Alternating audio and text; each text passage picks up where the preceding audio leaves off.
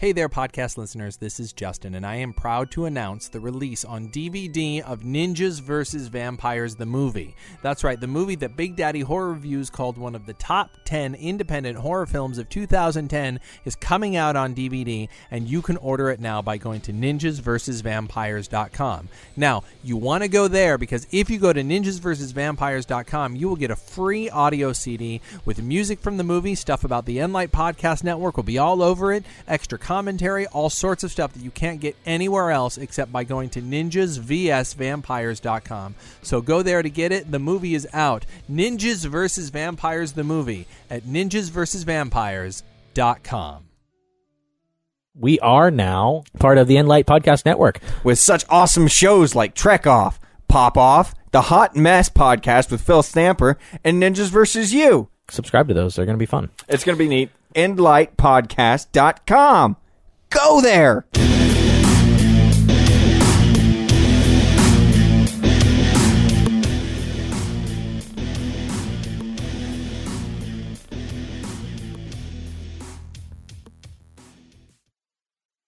Welcome to Pop Off. I'm Justin, and with me today is the man himself, Daniel Ross. Hi, Daniel. Bong! Bong!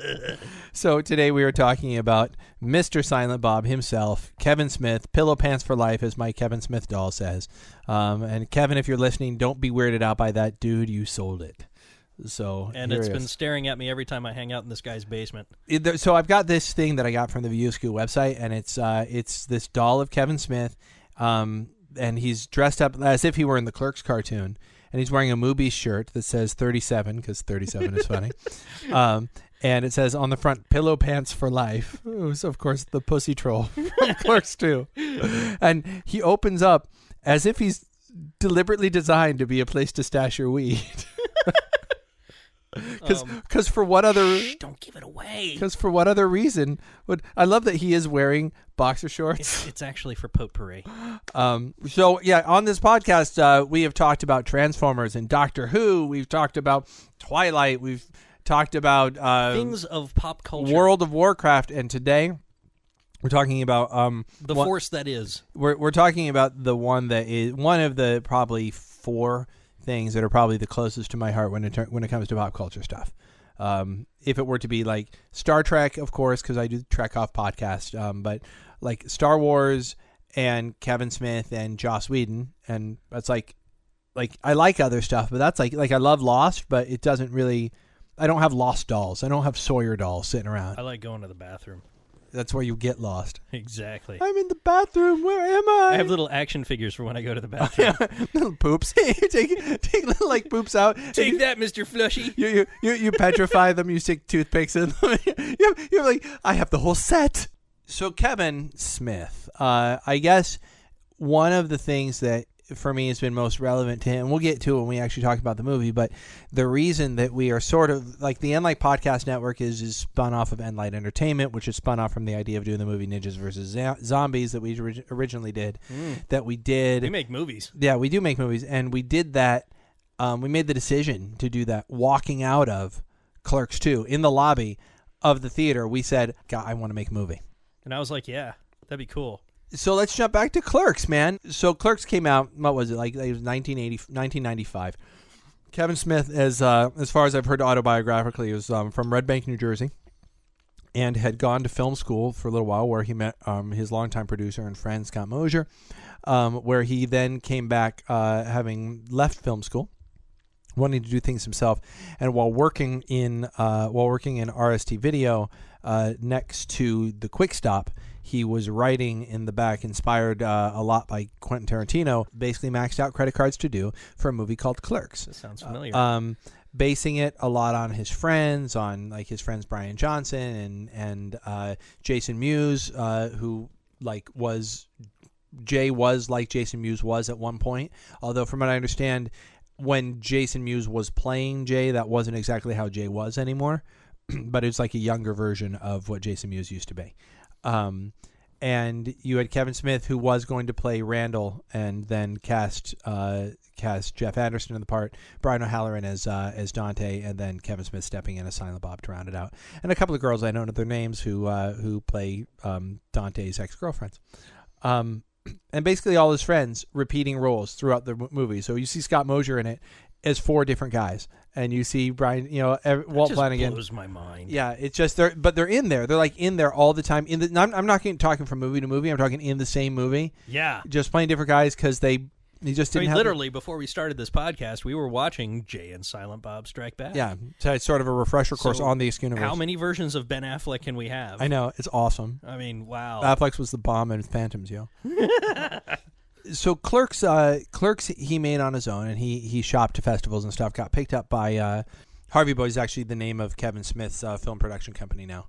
Uh, oh, you just blew my mind. yeah, because drink more. he's honoring. So anyway, so he he does that. He gets a lot of acclaim. It's released theatrically. It wins a whole bunch of of uh, of festivals and gets out there. And Kevin Smith suddenly is the new it guy. He's being he's being included, you know, next to Soderbergh and Tarantino, and he's sort of supposed to be the new voice of of a generation. And for I don't think he necessarily was.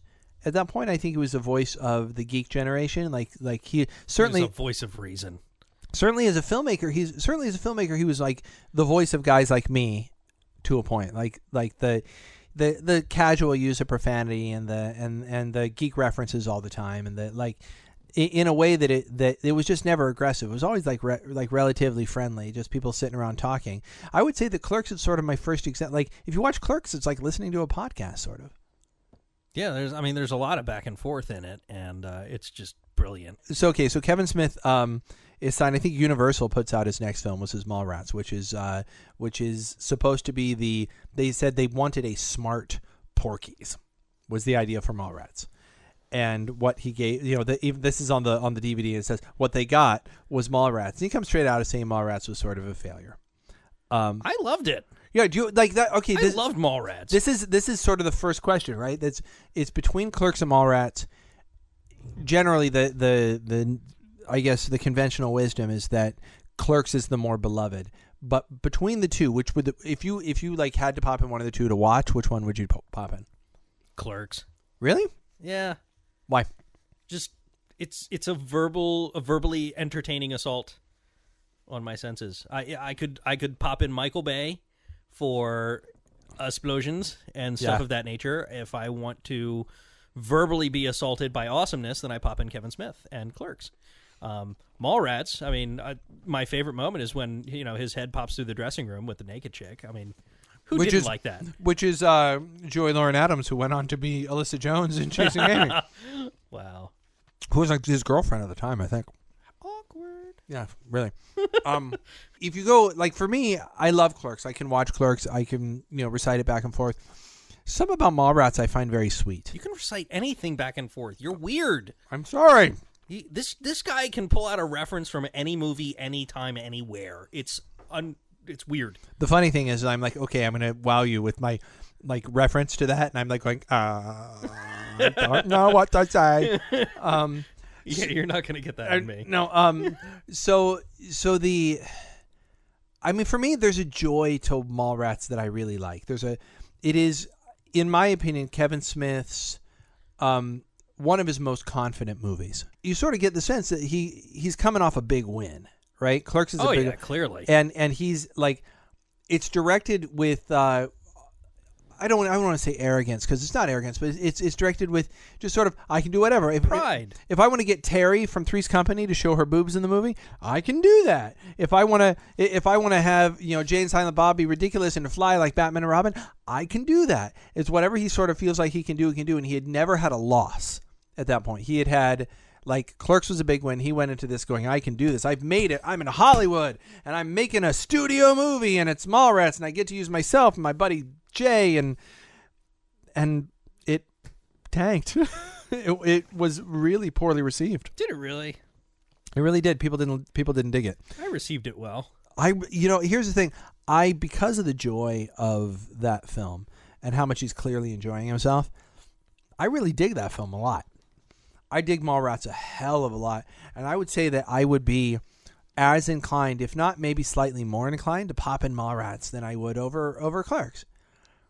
Because well, that's the difference between you and me, Timpane.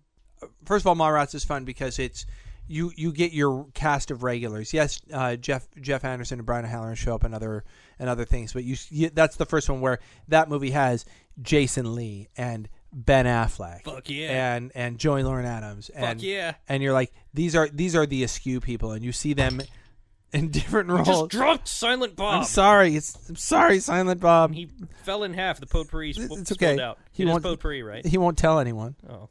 because he's silent. That's pretty funny. Um.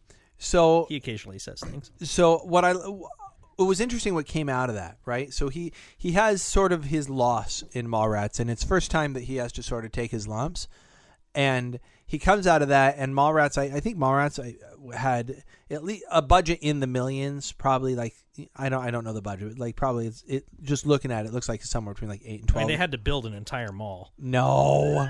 but they got stars. They got Michael Rooker. They got they they shot in two malls. They shut down a mall to do it. He came out of that and having taken his lumps, he's given um, money to make Chasing Amy.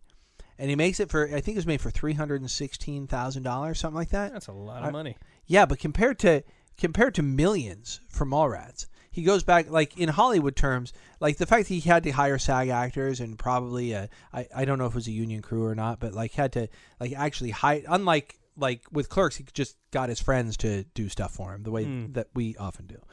But like the fact that he had to hire a union crew, he like he the movie that came out really restored people's respect him. Like he won awards, uh, Independent Spirit Award. He was just everywhere with that film, and that film was like, okay, you can make a decent film. Now, just talking really quick about uh, about Mallrats and Chasing Amy. If you haven't seen Mallrats, it's a story of two guys in a mall trying to get their girls back while also simultaneously simultaneously trying to shut down a, a matchmaking show. Chasing Amy is is in its simplest explanation is the the story of a guy who falls in love with a lesbian and gets her to fall in love with him but can't take can't emotionally handle her past. The character Alyssa, he finds out that it was rumored that she basically you know was blowing a guy while she was also getting done from behind by a guy. Um, Yeah, it makes sense. and and the thing about it is that it it shuts down Ben Holden's relationship with her because he can't take the the her sexual baggage like from her past.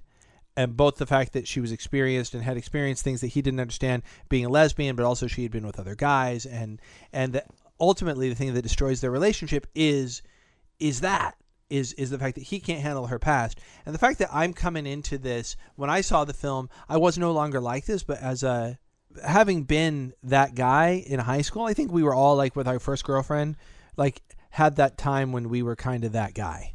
You know where we we first dated someone who had sort of a sexual past that was far more experienced than ours and suddenly we found ourselves like being really sort of ooged out by the fact that they've ever been with anyone else. And th- it's exemplified so well in that film that I think that's why it spoke to me as well as it did. I think that I, I watched and I was like, Why I- would you be ooged out? well, that's it. I mean, but that's the thing is, is as an adult, you're not like that so much anymore. But you're, you know, as a kid, as a teenager, the the jealousy of the jealousy of a girlfriend's past is that like it's if you haven't felt it, you've probably known a guy who wrecked a relationship because he couldn't get over some girl's, you know, prior boyfriends. When I first saw that movie, I was like, really, it wrecked me, dude. It made it like I watched it. and I was like, I couldn't. I was like, found myself painted in that movie really a lot. Like, sort of like fuck. Like, you you ever watch a movie where you see someone portraying a, a character in an uh, in like an unfavorable light on the screen, and you just got to go, fuck, that's me. No, I've done that in two of your movies. really. Yeah. You found yourself doing things, and you went. That's not the character. Like that character I'm watching is like me, but the least attractive version of me. Exactly. Really? Me as a ninja is the least attractive version of me. Very funny. um, like like I felt like the character was me, and it was something that I had not seen portrayed in such an honest light, and I think that's what spoke to people from from Amy. So like I think I think that got him got got his sort of cred back as a filmmaker, and then he put out the movie that look, I uh, Daniel, I know that you've seen Clerks a couple times. You've seen Yes. Probably once, A couple Um, times. Uh, Chasing Amy, I don't. I even, just have a terrible memory. I don't know if you've ever seen Chasing. Amy. We're talking about Joss Whedon, right? uh, but we will. So keep tuning into the podcast. One day we will. Um, so the the movie that I think a lot of people jumped on to Kevin Smith is his fourth fourth film, which is Dogma. Some funny shit, by the way. so I guess the one thing it's it's worth noting that he did um, after making Chasing Amy is uh, Ben Affleck uh, with his friend Matt Damon came to Kevin Smith with a little script that they wrote and said, "Hey, can you hand this to the Weinstein's? It's called Goodwill Hunting." And so if you watch the opening credits of Goodwill Hunting, it says executive producer Kevin Smith, um, because he he hooked them up. He hooked the whole deal up. So That's really nice of him. so um, after they sh- shot that, they turned around and they shot Dogma. They had no reason to think Goodwill Hunting was going to be a huge movie, so they turned around and they shot Dogma. And I was a fan of the sequel. Dogma, oh, Goodwill Hunting too. Yeah, hunting, season. That was amazing. Applesauce, bitch. um, uh, and Dogma, for anyone who hasn't seen it, which if you're listening to this, I can't believe you haven't, but Dogma is the story of two angels uh, who have been kicked out of heaven, and they, in their attempt to re to re-enter heaven, they discover a church that has said that if you enter through the gate of the church, you will be able to go to heaven, and so they decide to go to that church and cut off their wings, become human, and go into the church and be forgiven, re-enter heaven. And because God kicked them out and said you can never return, and now they are able to return, they are unwittingly going to destroy all of existence because God's word is is being put against itself. Um, Stupid angels. uh, and so God sends down Rufus, um, played by Chris Rock, and the Metatron, uh, uh, played by Alan Rickman, to lead Linda Fiorentino's character. I forget her name. No affiliation with Disney's Tron, by the way. Um, very good. Um, uh, Metatron, no affiliation with Disney's Tron. Metatron Legacy. We're just like Metatron, but like the same plot with better effects. Um, essentially, they they contact the last scion, who is uh, the great great great great great great great great great great whatever grandniece of Christ, and she's told to look for two for two prophets, and of course they end up being Jane Silent Bob. boochies. Um, and so that that's the plot of the movie. Um, Kevin Smith is is come out and said I that he's a Christian, um, most you know a Catholic, and he said this movie was supposed to be his evangelical movie. This is a movie that says God exists, Jesus exists. This is why I'm saying that this. I'm making a comedy within it. I don't think that Jesus would have a problem with poop jokes. I don't think that Jesus would really have a huge problem with the word fuck. I think that Jesus would have a problem with people being assholes to each other and blah blah blah. And this was supposed to be his movie that he thought like people would be able to get into, and instead, he was boycotted by the Catholic League. Had protests by Catholics outside of the premieres, um, to which he very famously, uh, nobody knew who he was. Very famously grabbed a sign and started walking around with them. Um, I just love Dogma because Alanis Morissette was God. and she does actually. I love her performance as God. In it, just sort of jumping around. It would have been better if he got her like post boyfriend rage. That would have been, you know, the That would have been a different. God. It's It would have been fun to watch. so that's i mean I, I i think for a lot of people that was the jumping on board uh, point because it came out right after um well, it was shot while goodwill hunting um after goodwill hunting was done but before it came out By the way, one of my favorite porns, Goodwill Hunting. oh really Yes. is there really Yeah. Totally. Really?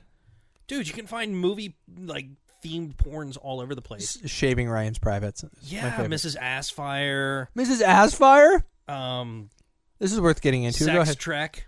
sex trek 3 the wrath of bob Ooh. Hey, pirates. funny that i knew that Funny is right. you know the, the thing is i i have never seen the sex trek uh movies but back when you, you don't know what you're missing. so back like in, Uhura knows how to communicate.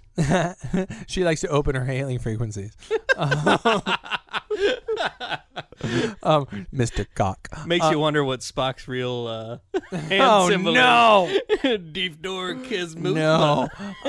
um, I know that. um, uh, so the the back in the '90s, I used to get the uh, I used to get the cable guide. Yeah, like did you get the cable guide? Because we both lived in Montgomery County, so you get the big like magazine size cable Oh guide God, I remember for that. for the cable. I tried to forget that when I have you know applications on my phone. so what they Those would are the like medieval ages. So what they would have in the cable guide, you didn't have a pay per view on demand. If you ordered a pay per view, it started at a certain time, and and you had so lame. it started a certain time. They they had actually as many channels. You had like 200 channels. Most of them were pay. Most of them were pay per view because they were And trying. some of them were just squiggly lines They that would- you like they- to sit and watch. they were actually, if you shook your head the right way, maybe you'd be able to, to look between them. You know, you did it. I know. Or or like like every like two minutes or so, they like for six frames, the squiggly lines would go away. Yeah. Uh, so and then um, you get squiggly lines. um so so they had the names of all the movies available for pay per view, including the adult movies in that uh, in the cable guide that used to come out in the 90s. And so I used to actually take that cable guide and we would like read it. Like we would read it back and forth on the phone and it was like at the time I would say 50% of the porn movies that were on there were parodies of real movies. you know, Schindler's Fist. I mean, I don't I don't know if there was a Schindler's Fist. Jurassic I think Jurassic Pork did exist. I think there was Oh yes. Um, yeah, but it's great. You can take any movie and do that. It's fantastic. All right, name me 3. Uh, uh, okay. Let's go with Kevin Smith, Clerks. Um jerks.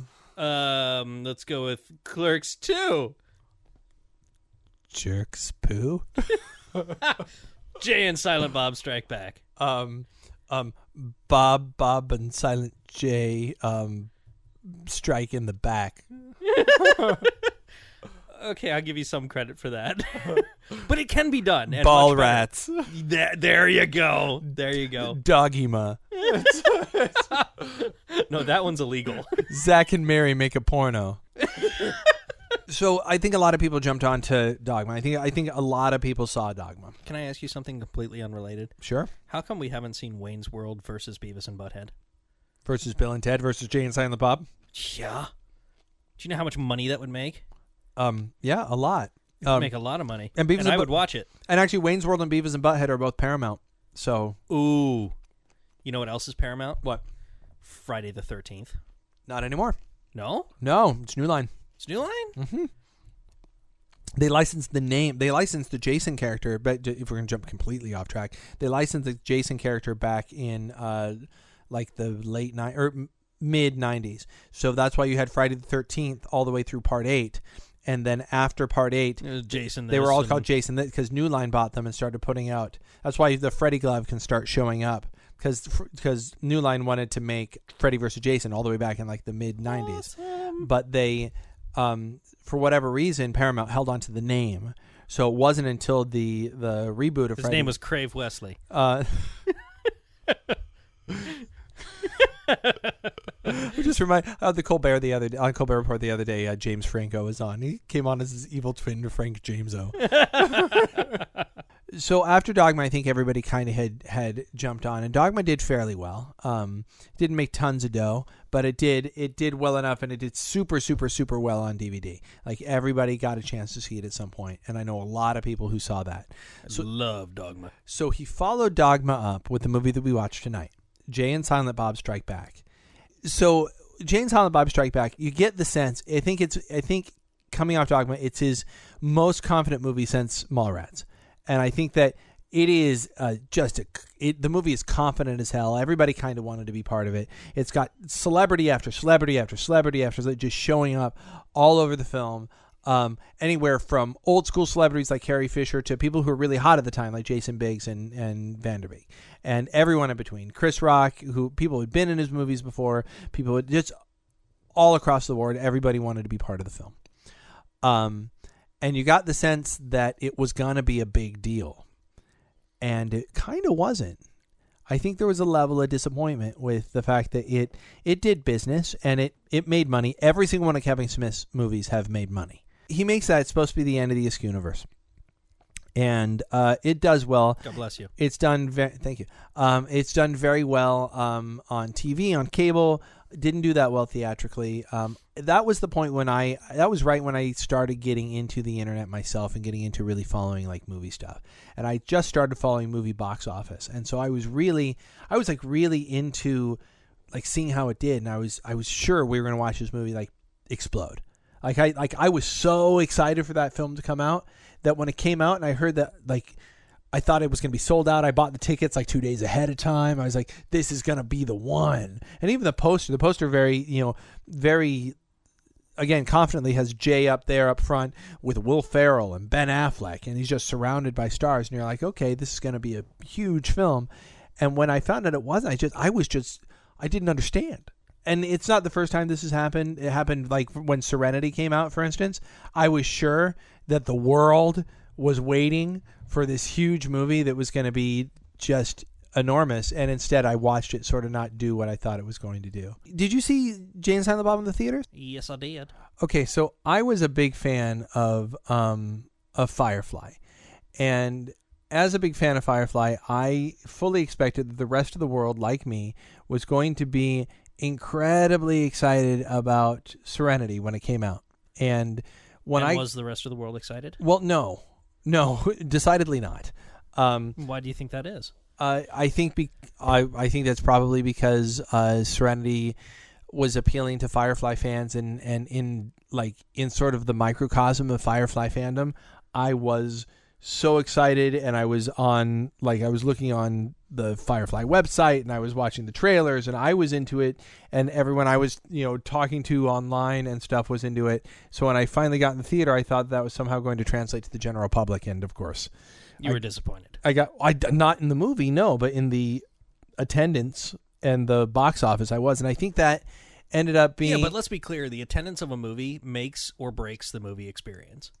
In oh. most cases, yeah, I'd say because you, you, you, you really wait for the people to be like, "Yeah, that's awesome, really cool, funny," ha ha ha. And sometimes, if that's not there, you're just like, ha, ha, ha, "I'm laughing by myself." Well, and I think also when you have a vested interest in how a movie does, I have this feeling when I look at when I watch Jay and Silent Bob, and I wa- just like when I do Serenity, I go, how could you not?" Like watch this and appreciate it. You didn't have to be a Kevin Smith fan to like it. If you saw Good Goodwill Hunting, that I mean, that scene is funny. It's funny without like you don't have to know who James and Silent Bob is to know that watching him pull out a shotgun and go hunting. See, that's funny shit. It was pretty funny, Um, especially the frosted hair. you frosted your hair. They're great. Um, so look, it's while not a box office smash, Jay and Silent Bob did really well on cable. It did really really well on DVD, and when Kevin Smith made it, he made it for um, not that much money. So ultimately, that's what matters, right? Is how much money the movie makes versus how much money you spent. And so it was a financial success. Everybody made money, which you know the thing is, is Kevin Smith is often called out for not being successful when in fact the success or non-success of of Jane Silent Bob, um, I feel like it was an artistic success, and I think that over the long term, I still see it on TV, which I can't say for a lot of movies that came out ten years ago. So um, he went off of that. It was funny. We'll talk very briefly about his next movie, Jersey Girl. Um, Ouch. uh, you know who? Uh, you know that like Seth Green was up for the role of Jay. The, like really famously after Clerks when they were casting Can you imagine that? Well, okay, so here's the deal. I forget who the other guy was, Seth Green and someone else, but um, but according to like what I like Kevin's talked about on Smodcast, that um, after Clerks came out, they wanted to make Mallrats, and they weren't comfortable with Jay playing Jay, such a big role in the movie. They wanted a, you know, it was a big funny comic role, lots of lines, so they went to recast the role. And Seth, That's a dick move. yeah, and Seth Green, um, Jay had to audition for it, but unlike like when they finally said, "Okay, it looks good," they still weren't sure about how he's going to do. So they shot the first like few days of shooting, going, "You might, we might not keep this. We might still bring like one of these other guys back." Such do it for you. move. And even when they said, "Okay, yeah, you can stay," they didn't put him up in a hotel or anything. He had to like stay at, in Kevin's hotel room. Wouldn't you? If I had known Kevin my whole life, Yeah. yeah, probably. Be like, hey, I'm gonna, I'm gonna get a cot. He's, you know what? I'll just, I'll just be in the corner I while you underst- undress. I can understand why people follow that guy, man. I mean, it's he, he just he has a, there's a quality about him that makes you kind of want to. You feel like you're his friend, like when you don't know him. He's it's like Howard Stern in that way. I think it's why his his new radio venture is going to do well. Is when when the guy talks, you feel like he's talking right to you. You feel like he he gets where you're coming from. You get where he's coming from, and I think that. Like if he had not been a filmmaker, I think he would have made it as a broadcaster because that's what a good broadcaster I think does. So coming off Jersey Girl, um, I think Kevin considers it to be a failure. He he has said once or twice, "I dig the flick," but he also has has admitted that it's you know it's people didn't like it, and it probably has more to do with Ben Affleck and Jennifer Lopez and Gigli, and that it got confused with Gigli. Um, we'll just jump to the next one. It would have been a success if he cast Jessica Alba. Um, you know, I think it would have been a success if he had cast anyone except Jennifer Lopez at that point. Oh, Jen, I know you're listening, and I love you dearly. Um, uh, so that brings us, I guess, to the movie that started all this. So, Clerks Two. Um, Yes. uh, I mean, plot wise, you've probably seen it. It follows the further adventures of Dante and Randall, whereas the theme of the first Clerks was that Dante and Randall had to learn to to accept their place as twenty something clerks. Now, Clerks Two is where as thirty somethings they should maybe strive for something more, and uh, and hilarity ensues. It's a great movie. I really like it. Um, and I could talk about its its merits on its own. Um, Seriously, donkey show. Donkey Show. Oh, the, the the funny stuff, the pussy troll of Trevor, just the entire character of Trevor. The Harry, the Um, uh, the the Lord of the Rings ripoff. Oh my gosh. Uh, uh, Not but- ripoff, rant. yeah. Um, but ultimately, for me, Damn it! Here come the cops. I better hurry up. ooh, cake. Um, ultimately, for me, it was the jail scene. In the jail scene, it's Dante and Randall. They're sitting there and they're being dissatisfied with what's happened and they're arguing. And Randall says uh, to Dante, says, given the given his choice, what would he do? And he goes, I would buy the quick stop. And then we would basically work there and we'd be friends and working on this for the rest of our lives. And that's what we do. We, I'd take over and I'd do it. Um, and you and I were at a point, uh, personally, professionally, um, where not everything was going the way that we wanted it to be going.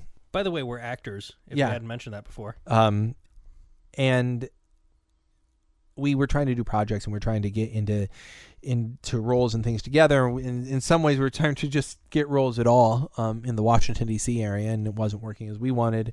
And the roles we were getting are not the sort of things that we wanted to do. I know. and and we were like, look, oh, I I don't want to wait anymore for for you know for us to get that break. Let's make it. And we made that decision. We we we walked out of that theater and we said we're going to buy the quick stop. We're going to go do it ourselves. We're going to make our own movies. We're going to make our own roles. We're going to sort of forge our own destinies for better or worse. And that is what started Ninjas vs. Zombies, which started Enlight, which started Ninjas vs. Vampires, which started the Zombies comic, the video game that's going to be coming later on, the podcast network. That's what we do. In And, hopes of making money. Um, well, you know what?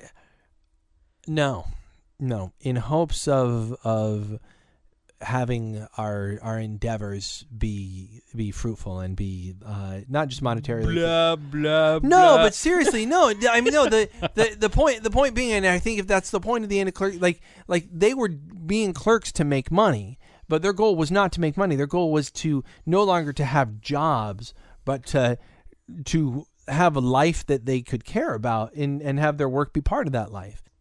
So. I mean, I think that that's ultimately what we have tried to do as well, and I think that what we've tried to do with Enlight and with with all of this is has come out of that viewing of Clerks 2. I agree. Look, I think you and I both walked out of that. We I don't remember us actually having the conversation at that time, but I think it was it was in both of our minds.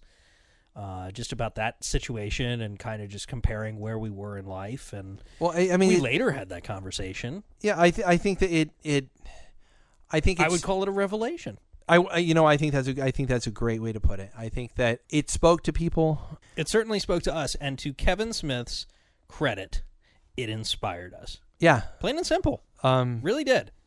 and inspired like what you're listening to now comes out of that. An appreciation for what he was able to do Yeah, to I- us yeah. in that theater. Look, I was a fan of the work of Kevin Smith before that. I, I mean, I, I've, I've made no secret of that. I was a big fan of Jay and Si- Silent Bob, Jay and Silent Bob Strike Back. I was ready for that. I was there. I was super, I was a super huge fan of the movies. Um, but that day, Kevin Smith speaking honestly about whatever was coming from his heart when he was writing that, um, changed. I don't want to say unilaterally changed, but but helped nudge in a direction our lives in the way that It, I'm sig- it, it significantly skewed our perspective. ah it was a view askew It was. um and and I think that like that is the day that maybe I stopped just being a fan of Kevin Smith the filmmaker and became a fan of Kevin Smith the guy like uh, like the reason that I have my love my little Kevin Smith doll That keeps falling over. that keeps falling over. Um, uh, you know, I, I keep it I keep it near where I'm writing. You know, when I when I'm writing, I have the little Kevin Smith doll the whole time. You know, because I just kind of remember that day. That's what that's what this Yeah. is. That's what this is about. Is when I'm when I'm writing, I go, you know, I'm gonna buy the quick stop. it falls over head first. Um, uh, He's very top heavy. The action figure. So that is the last. Uh, we let's jump back before we close the View Askew universe and say that there is, there are two other kind of significant things that are worth uh, checking out. If you're a big Kevin Smith fan, you want to check out uh, more and Silent Bob and View Askew stuff. Um, there is uh, a what was supposed to be a network animated series, the Clerks animated series. Yes. Um, it's six episodes and it's uh, it's pretty damned funny. it is pretty funny. Um, uh, and if you're a fan of Clerks and you're a fan of of that and world, it's animated, so how could you not like it? I mean, it's it's it's worth checking out, and you can usually find it really cheap. Like if you can find it, it's usually on sale. So definitely look at that. Um, the other thing there's a, there are a series of comic books, Jay and Silent the Bob stuff. Um, my favorite is Chasing Dogma. Um, what? it goes from the end of Chasing Amy to the beginning of Dogma, and it is it takes place. Please tell me this isn't like some multiverse thing where No, no, no. It's it's the continuities match and then there's zombies that show up. no, no. It's it's what's funny about it is actually the plot of Jay and Silent Bob Strike Back is taken a lot of it, uh, sometimes word for word, from the Chasing Dogma comic. Um, so like Willenholly, all that stuff, the orangutan. But there are some other great things, like they end up on the set of uh, Neil Patrick Ho- Neil Patrick Harris filming a, por- a porn movie called Doogie Nights. That's completely in character. Um, and so there's stuff like that that's funny too, but it's worth checking out. Um, he jumped out of the Askew universe in a movie that it was interesting. It's a movie that didn't need to jump out of the Askew universe to make, which was Zack and Miri Make a Porno. Ah, yes. Um, the interesting thing about that movie, um, which again, another movie on paper should have worked, right? it should have. it's- It was funny. it's it's funny. It had Elizabeth Banks doing a great job. It had um, Seth Rogen Yeah. in, in the height of Seth Rogen's popularity. Um, it had uh, it had everything going for it, It really did. and it tanked. It did I, again. It didn't tank. They, he made it cheaply, which is what something he does very very well. But it was not a box office success. It made a lot of money on DVD, and it ultimately made its money back, and everybody everybody got paid. Um, and he he's been very clear that Seth Seth and uh, Seth and Mary um, Zack and Miri were No, was Seth and Mary make a porno. That's was the sequel. was not was not a a failure because he managed to make it for just just a few million dollars and it made 20 something million dollars and they didn't spend that much to market it and that that on DVD it did well and ultimately again because he makes movies inexpensively he makes movies for 20 million that other people make for you know 70 did you see Zack and Miri Of course. yeah I mean that's like didn't it feel like an Askewniverse movie Honestly, it didn't to me. really because it had all the Star Wars references it had, I, I have to go. I mean, it definitely felt like a Kevin Smith film, but it didn't feel like didn't have the same one of the? Jersey films. Interesting. Why? Uh, I don't know how to answer that question. It just it didn't It's- feel that way. It certainly had more of Jay much, than much, you'd ever much seen like, before. Much like, much like Cop Out didn't feel like a Jersey film to Well, me. that's that's different though. That's a huge cop out's a huge difference because he didn't write cop out. oh, that's a, just a huge cop out then.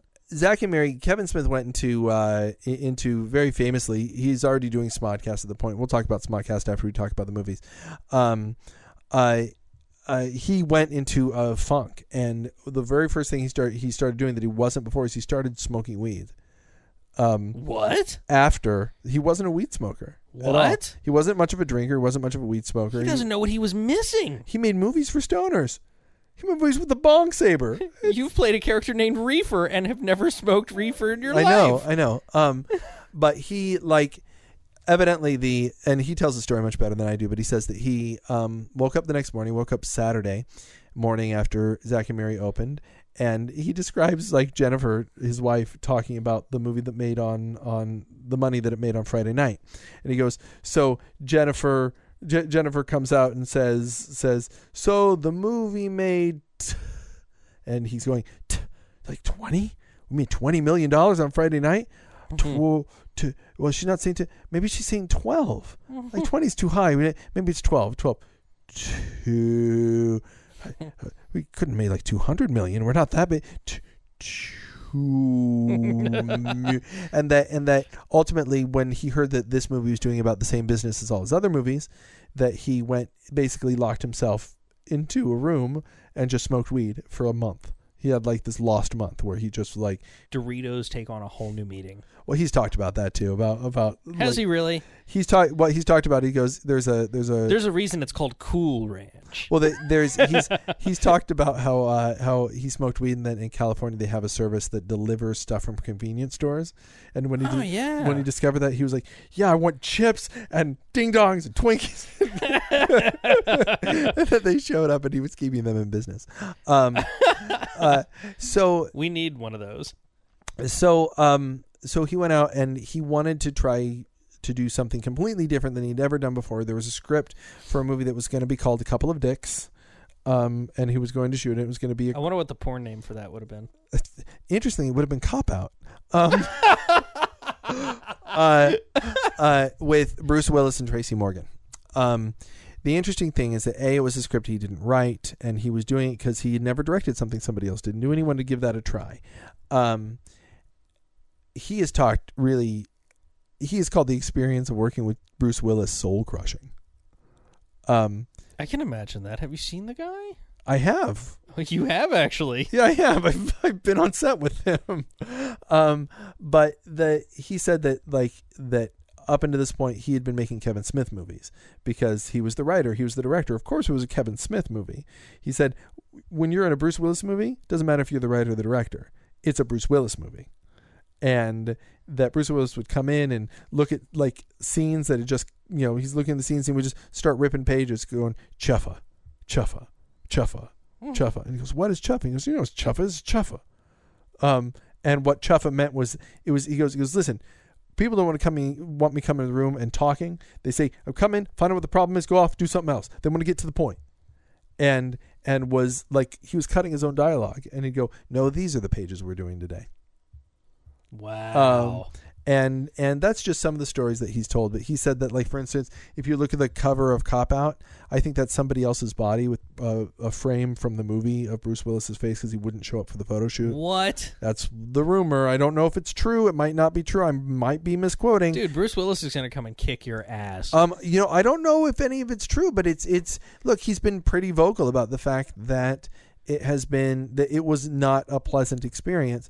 But then he has also criticized himself that he was he didn't earn respect right away because he was so much of a fanboy of Bruce Willis to start off with. oh. So so he did he did criticize himself for like they were shooting a scene in a diner and he goes he goes so so you know when he when he says this I want you to give him that good Bruce Willis hmm you know like you did when you were doing David Addison back on Moonlighting.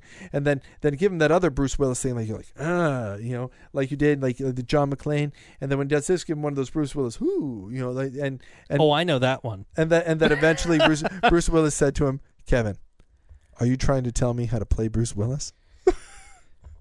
And I would have just said yes. and that and and and actually Ke- Kevin added to what you said. He said, "Yes, sir." and, and went back to his chair.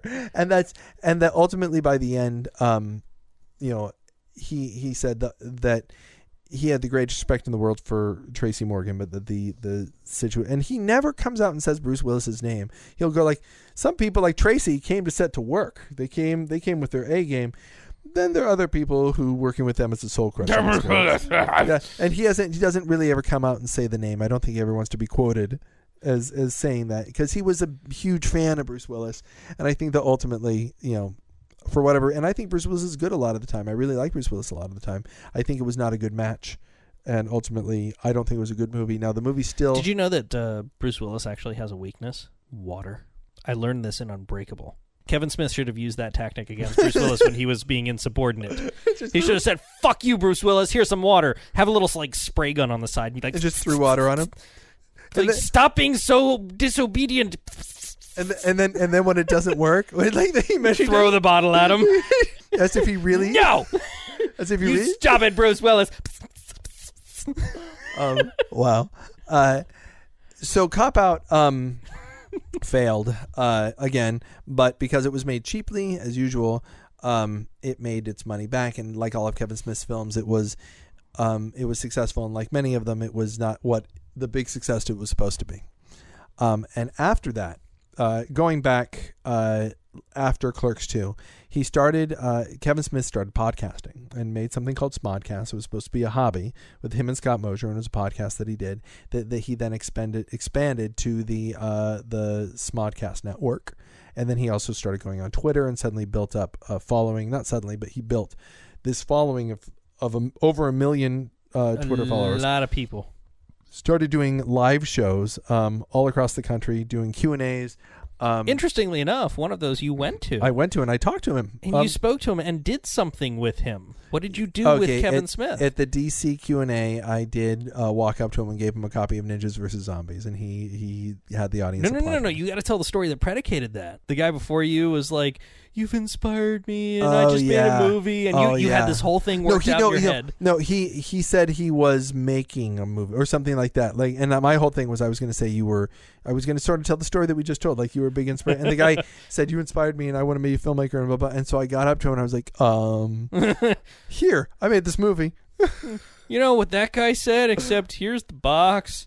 Um, Please watch and and and and enjoy. and so that's that was yeah what a day man what a like like to be face to face with that guy now kevin smith is um he's really interesting uh kevin smith has this thing for wayne for wayne gretzky has I thought you were gonna say for wings. no he has this thing for for wayne gretzky where he has discovered the story of wayne gretzky and considers wayne gretzky to be the role model after which he wants to like pattern his life um he's become friends with wayne gretzky's father um, he supports Wayne Gretzky's charities, but he has not met, or if he met, it was only briefly. But he has not used his celebrity status or the fact that he could meet Wayne Gretzky to meet Wayne Gretzky. And when asked on Twitter, why don't you just go meet Wayne Gretzky? I would use my celebrity status all the time. You know what he said though? He said he said he said I don't he said I need he said I need Wayne Gretzky to be a god. I don't need him to be a man. I don't need him to be a guy that I can talk to. I need him to be the guy that inspires me. His story, the what he is to me now inspires me. I don't need to go and meet the guy because that's just a guy. I'm what the person I'm going to meet is a flesh and blood guy who's a who's a person, and I don't need him to be that for me. And it's really it's it's it's really interesting the the way that like I kind of don't have that self control. I'm like I'm like Kevin Smith is that in a lot of ways for me, and I needed to meet the guy. I was like, hi. Yeah, let me let me be really clear here. Justin Timpane is a huge Kevin Smith fan. I, I, I am I am becoming more of a fan as time goes by because I've enjoyed Oh pretty much all his films, with the exception of Cop Out. I I, I just yeah, No, it's fair. That's fair. I didn't care for it. I'm You're looking not forward to. Red State. You're not alone. Uh, really looking forward to Red State, and I, and I've heard his his his uh, his comedy. I've heard some snippets from the podcast, and I've been impressed. so talking about Smodcast, he built this podcast into a network of podcasts that all have thousands of thousands of listeners. And some of you listening now probably were Smodcast listeners and heard the ad that we that we put on Smodcast Internet Radio that they just started. Um, and and he has used this and the Q and A's he did um, to get financed uh, his first truly independent film since Clerks. The first film that was self-financed. He had investors, but he was not studio studio financed. And he put together this film called Red State, um, and he made it for four million dollars. And he toured it around the country and signed uh, just signed a uh, the DVD release rights. And I think he got something like two or three million dollars for it. So between those that signing and doing, I think he said he made two million dollars on the tour. He's now made five million dollars in his four million dollar film, and he's not going to do any advertising for it because he's got his network and he's got his his Twitter feed, and he's doing it through that. And he goes, "Look, we're in the black now, and we haven't released." That's incredible. Um, he goes, and, and he goes, so when we do our theatrical release, we're not going to be as big. We're not going to make $20 million, but we don't need to. We, you know, we're already in the black. So we'll be able to make great deals with theaters. And he's truly doing a true self distribution thing with that. And that is, That is respectable. and I'm hoping that is the next stage for us. And I mean, I think that's going to end up being something that inspires other filmmakers. It certainly is inspirational to us. It's part of the reason for the podcast network. The idea that, like, is it possible in, with new media to really do this yourself? To really go out there and and get the movies out there yourself and get like like get it out to the public. And if he can do it, why can't we? And if we can do it, or you know, why can't anyone else? And I think that the the wall that used to exist that like there were regular people and then there were Hollywood people and you need you know Warner Brothers to make your film. I think that now you've got you know he is helping to break down those walls for independent filmmakers. And you know I I again yet another thing that makes me not just be a fan of the man, of the products of the man but a fan of the man himself. The next film is going to be a film called Hit Somebody. It's going to be a hockey film.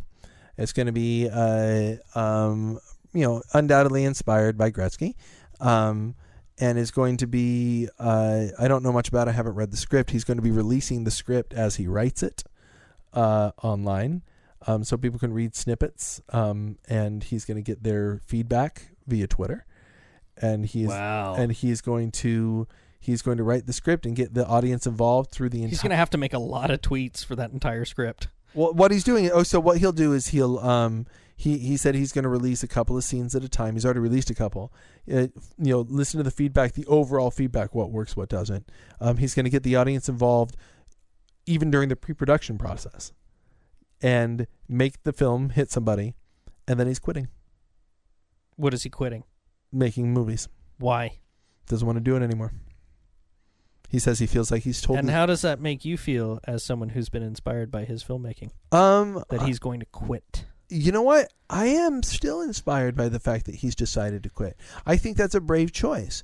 I think that ultimately he he told the stories. Look, the stories that he told, the stories he was good at telling, was a story of you know the end of Generation X being sort of dissatisfied with where they were.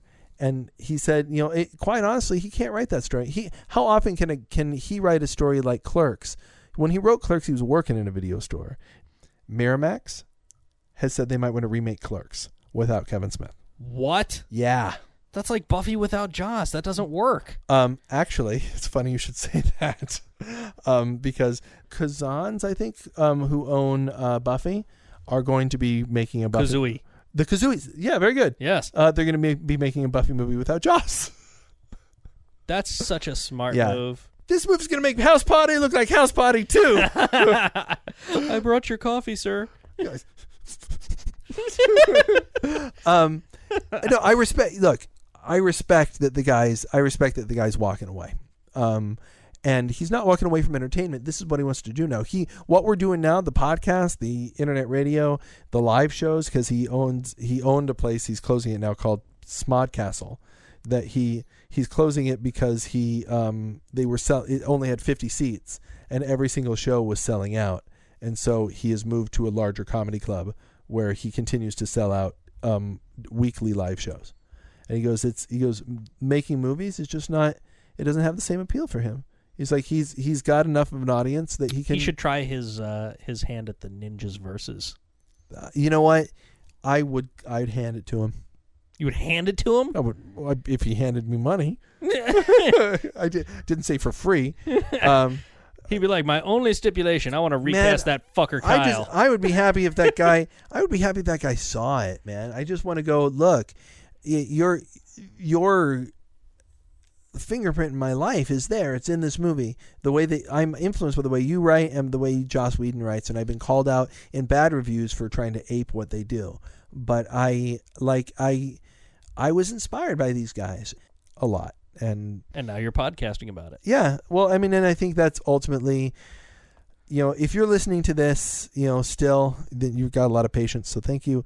Um, but if you're listening to this, you're a fan of Kevin Smith and you're a fan of podcasting. You're probably a fan of Smodcast. And you're a fan of me. um, and you should be a fan of Daniel Ross. Daniel Ross is the man. Um, I am the man, he is the man. He's, and that's the problem. he's, oh, oh, well done, Chaka. thank you. Very good. um, so I mean, that's look.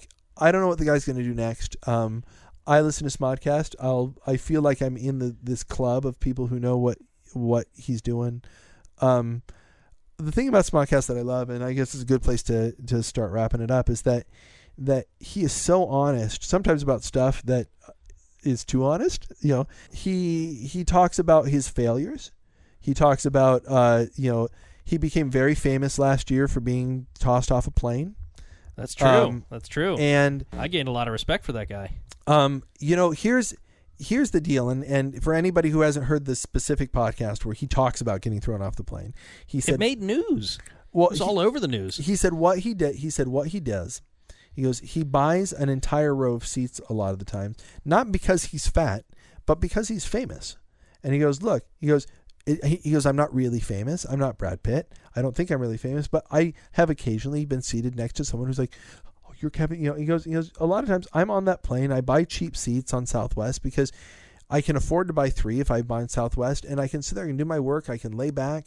I can have my space. But what happened was that he was like, because of a mix up, he ended up being in a seat next to someone else, and they thought that he had bought the extra seats because he was forced to, and he wasn't forced to. He'd bought it because he chose to, and he ended up not having them because of a mix up. And it turned out that there was nothing about what he was doing that he couldn't meant he couldn't fly, but they ended up kicking him off the plane and doing it really publicly and they like he went on he he couldn't believe they way the way they treated him he met someone else that they had done that too and he was very vocal about it. he was very vocal about he it he used his celebrity to be very vocal about it, and it worked. It did and it didn't. Let's be clear. He was very vocal about it but i think it got him more attention than maybe he wanted to. But it ended up you know again that was the second giant downfall he's talked about. He said the end of zach right before right after zach and miri released he said then after the the what he calls the too fat to fly incident. Um, but he said he said what happened is that meant that when he was doing the tour he bought a tour bus. He rented a tour bus then bought a tour bus and then decided to buy Smodcastle said well if I'm going to be on a bus the whole time why don't I just be in a place and then that led to him doing the other live shows which eventually led to Smodcast Internet Radio which led to Red State and he said that that that horrible incident ended up being the thing that made it to something better and I think that that's you know again reasons why I'm a fan of Kevin the guy is because of stuff like that. Is because you know he took something. Look, he said he said he almost wanted to send a uh, a thank you card to Tiger Woods because the Tiger Woods incident with the golf club happened like five days after the too flat to fly incident. When, when his wife like attacked his car and like when it came out that he was having mistresses and stuff. Uh, Yeah, yeah, because that- he's fucking Tiger Yeah. Woods, and he can do what he wants, and that and that was five days after the too fat to fly things. He said for five days. Kevin Smith said for five days, any paper I opened up said fat director Kevin Smith, and he said he said so so when on day five I opened that section and it said Tiger Woods, he goes I wanted to send the guy a card. Thank you. Um, Has it occurred to you that maybe he paid Tiger Woods to have that whole incident? you're right because Tiger Woods is, is is desperate for Kevin Smith money. Hey, it's good. like he turned that into something else and and made something out of it. And again, I respect the guy because that's like we had our share of of difficulties um, during and after zombies, and I think we're yes, we did. we're turning what what we do. We turned it into ultimately this is this is a, is is part of that is going okay. How can we start buying the quick stop? Uh, I think that that's a process, and I think that that's something that he's exemplified. And I and I, you know, he said, you know, I'll, I'll, I guess I'll end my little tirade on Kevin Smith is to say that he talks about Gretzky a lot and says that um, Gretzky's dad would take Gretzky out into the backyard and and built him a hockey rink in the backyard so his son can learn to pay, play hockey. Then would take him to hockey games and draw a diagram of the rink and show where the puck is most likely going to be during a game. And he said, the great players, they don't chase the puck. They know where the puck is going to go. Never go after the puck. Go where the puck is going to be. I guess that's what we're trying to do. We're trying to go where the puck is going to be. We're trying to we're trying to buy the quick stop. We're trying to go make it as much as of our own, you know, to take eventually what we do out of the hands of other people who control us monetarily and control us and, and creatively and go we can continue to make it our thing and eventually hopefully in 10 years we're just it's just us we're, we're not selling this to anyone except the people and that's That would be awesome. and that's the goal I it think. will be awesome. It will be awesome. It will. Yes, sir. And and so that's it, you know, if there's any chance Kevin's listening or even to this part, if someone said, "Hey, you should listen to the last five He minutes," turned off like 30 minutes ago. Yeah, but you know, maybe someone clued him into the last. But look, if you're listening and you like this, and you think that Kevin should hear the last five minutes of the podcast where we talk about how his philosophy going where the puck is going has influenced us, let him know. If you're listening, go ahead, tweet him and say, "Listen, the last five minutes of this really long podcast you won't want to listen to. The last five minutes is is about how people are trying to follow that example."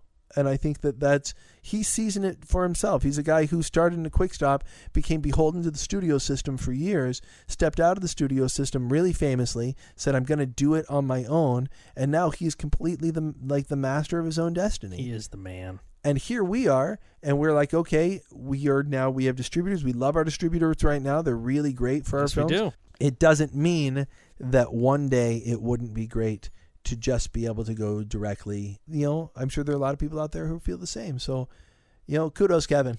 You know, for making Kudos, Kevin. Thank you, thank you for the movies. Thank you for the the the podcast, and more than that, thank you for nudging our lives into this very weird place where we now live. Please, please do a version of the Matrix where you're Agent Smith. That would be awesome. It really, really would be. And have Jay be the one. I was gonna say have Randall. Nah, nah, nah. Fuck Okay. Randall. Have it, have it be Jay. Be Jay. I know kung fu, bitches. Bang. Snoogans.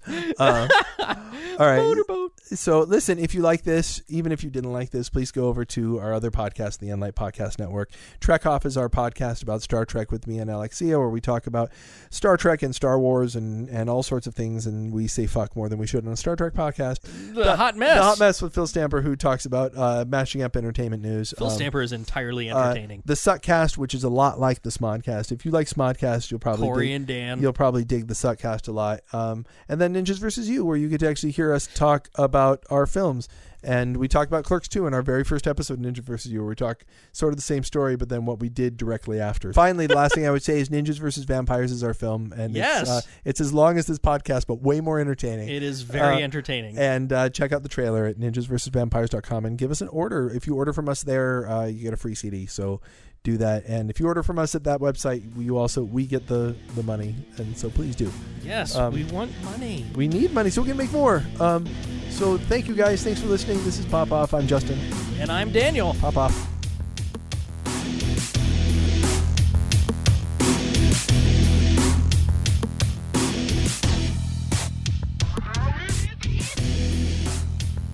We are now part of the Enlight Podcast Network. with such awesome shows like Trek Off, Pop Off, The Hot Mess podcast with Phil Stamper, and Ninjas vs. You. Subscribe to those; they're going to be fun. It's going to be neat But we're still number one because we're supposed to be because we're the oldest. enlightpodcast.com. Go there.